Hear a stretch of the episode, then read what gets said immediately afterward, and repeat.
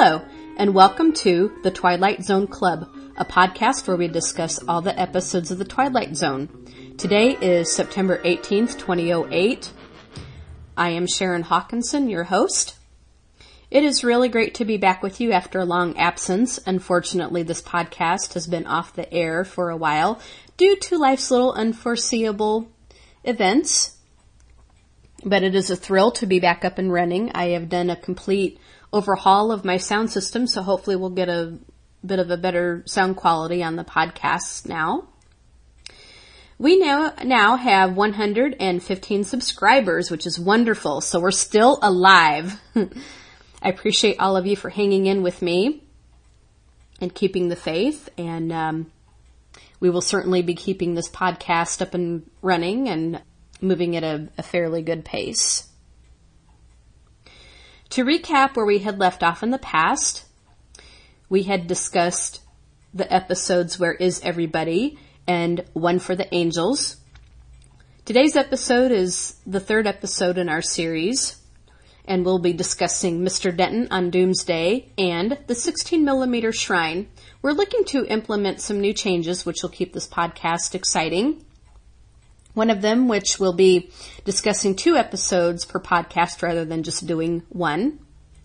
And also on the blog, I'm going to put what we will be dis- discussing in the next episode. That way you can be thinking about that for next time when we're on the air again. Later on in the podcast, I'll be giving some contact information so that you can give your feedback. What I'm really hoping for this podcast is that it will be more of an interact between me and the listeners instead of you hearing me drone on all of the time. I would love opinions about the show and your reviews and feedback on the episodes that we're discussing. Before we actually get into our discussion today, I do want to point out that somebody did ask if I actually put the Twilight Zone episodes in this podcast. No, I do not. I do not put them in this podcast due to copyright laws. I do not hold the copyright to the Twilight Zone episodes, and so I don't want to. I don't want to go there and um, get ourselves into any trouble. So, but there are links where you can actually go online and watch some of the episodes, which I'll go ahead and put in the show notes. You can also order the Twilight Zone episodes through Amazon or Barnes and Noble. Sometimes you can even get them from Best Buy. The ones that are actually grouped into season by season are called the Twilight Zone, the Definitive Collection. And as I said, they're grouped into seasons. So you get season one, season two, number three, four, and then five in the different volumes. There was also an earlier publication of the Twilight Zone, but they weren't grouped into the seasons. I think the way those were grouped were when Time Life offered them in their collections. You remember long, long, long, long ago when, when you, when you could get a, a video of a, of a TV show with two or four episodes depending on the length and you'd get a new one every six weeks. I think that the way those were grouped were in the order that Time Life had them. But personally, I like them season by season. Alright, getting into our discussion of Mr. Denton on Doomsday. This episode aired on October 16th, 1959.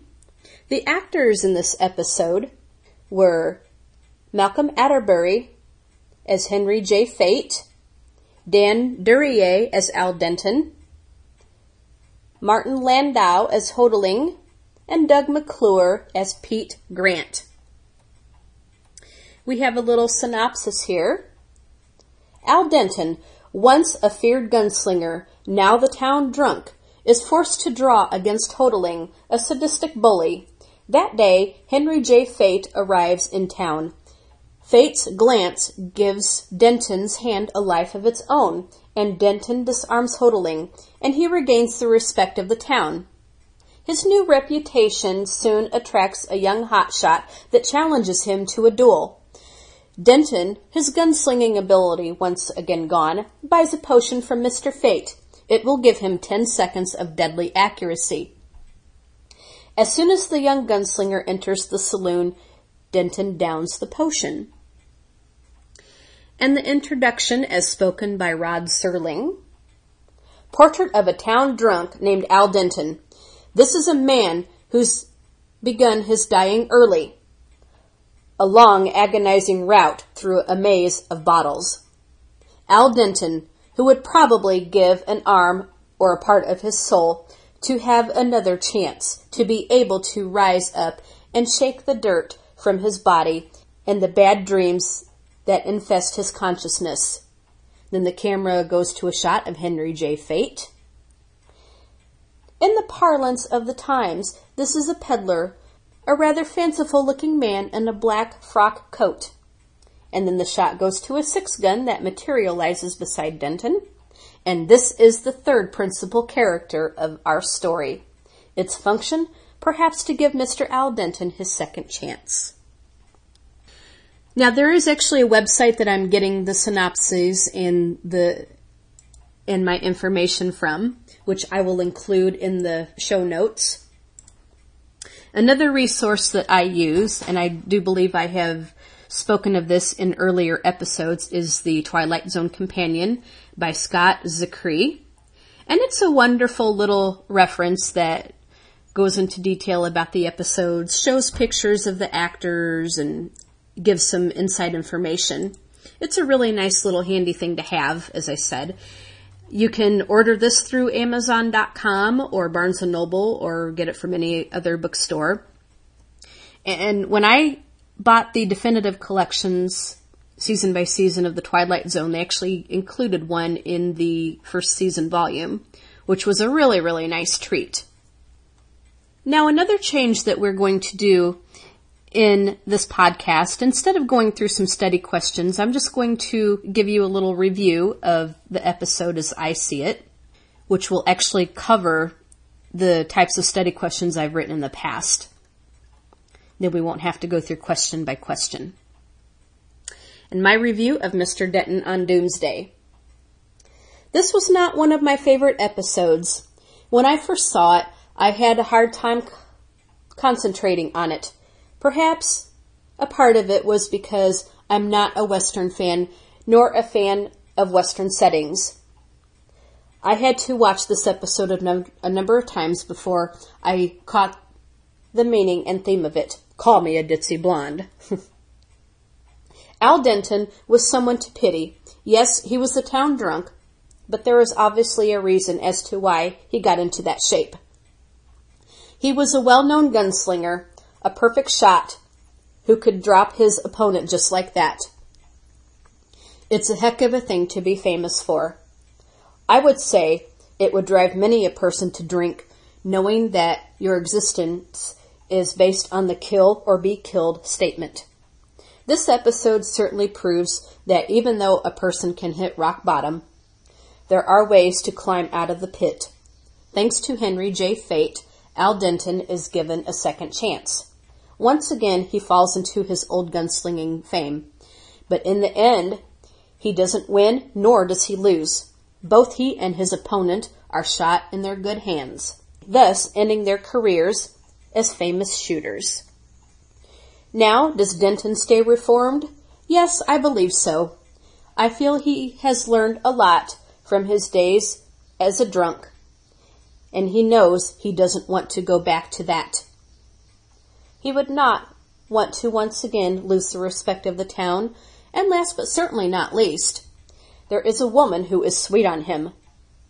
She believes in him and stuck up for him even when Denton couldn't do that for himself.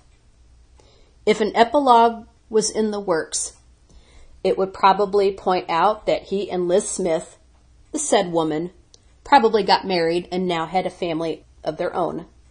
Remember in the episode it was said that it was a story to tell his grandchildren, and now he'd live to have them. My rating for this episode out of five stars, I would give it a three. Moving on to the 16 millimeter shrine. This one aired on October 23rd, 1959. The actors in this episode Ida Lupino as Barbara Jean Trenton, Martin Balsam as Danny Weiss, Ted DeCorsia as Marty Saul, and John Clark as Herndon in the film. The synopsis for this episode reads Barbara Jean Trenton, an aging actress, secludes herself in a private screening room and watches her old films. Her agent, trying to help, gets her a small role in a film and arranges a visit with an old leading man of hers.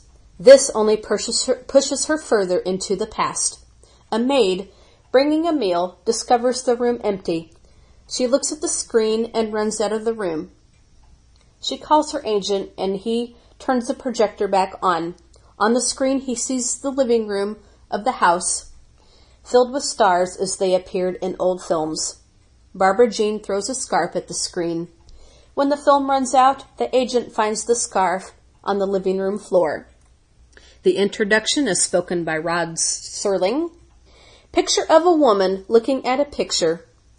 Movie great of another time, once brilliant star, in a firmament no longer a part of the sky, eclipsed by the movement of earth and time.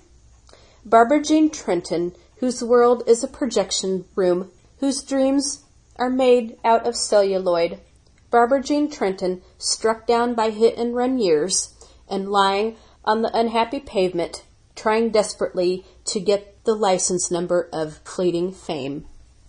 My review for this episode Barbara Jean Trenton is an aging, washed up actress who yearns for her former glory days. She spends her days and nights in her private screen room, where over and over she watches her own films, reveling in the romantic lead parts she played. She wishes with all her heart that things could be as they once were. Ida Lupino was a terrific actress who played this role wonderfully. She captured the emotions of Barbara Jean exquisitely and truly brought her to life. Although Lupina did a marvelous job, I don't particularly care for Barbara Jean as someone I might like. To me, she was arrogant, spoiled, demanding, and somewhat snobbish. Of course, those qualities still exist in her older self. I do pity her in some ways, however. It's hard for some people to grow old not only do they age physically, but times also change. Barbara Jean can't accept that she is no longer romantic leading lady material. She is given a chance for a role playing a mother, but she is devastated by that prospect. She is further driven over the edge when the present day Jerry Herndon pays her a visit, and she is shocked at his aged, aged appearance. On the other hand, Barbara Jean is not the only one this happens to. Had she been able to accept her fate, she might have still enjoyed a fine acting career. Yes, it would have been different than it was during her prime, but a career still could have been salvaged. The ending of the episode is quite fitting for Barbara Jean. She wished to go back to a place where she was carefree, admired, and loved, and that is exactly what she got. She winds up inside a movie clip of times gone by. The last time we see Barbara Jean is when she invites her guests into her home for a get together. She then draws closer to the audience, this audience being her agent, blows him a kiss, throws a scarf, and then the film ends. She is never seen again. My rating for this episode would be 4 out of 5 stars. I will include these reviews in our show notes so that you may go back and look at them. I would also love your feedback and we'll share that in future podcasts. If you'd like to write up your own review, you can email that to me or leave it on the blog.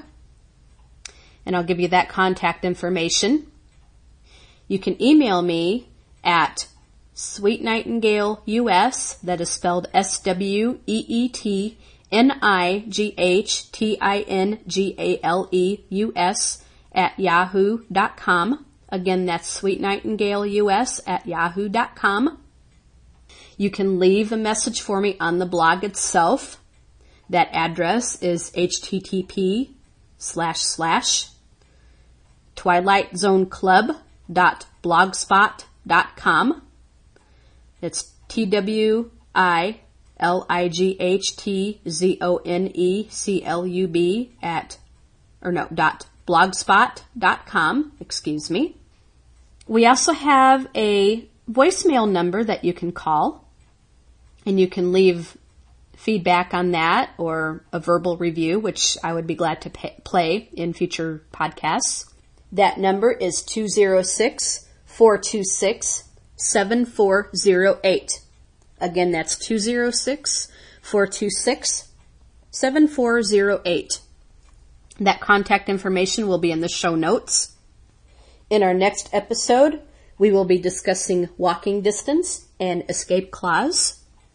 So if you would like to leave your feedback on those episodes, I will be glad to play that in our next episode and share with you emails and messages in our next podcast. So for now, this is Sharon Hawkinson signing off and wishing you a happy week.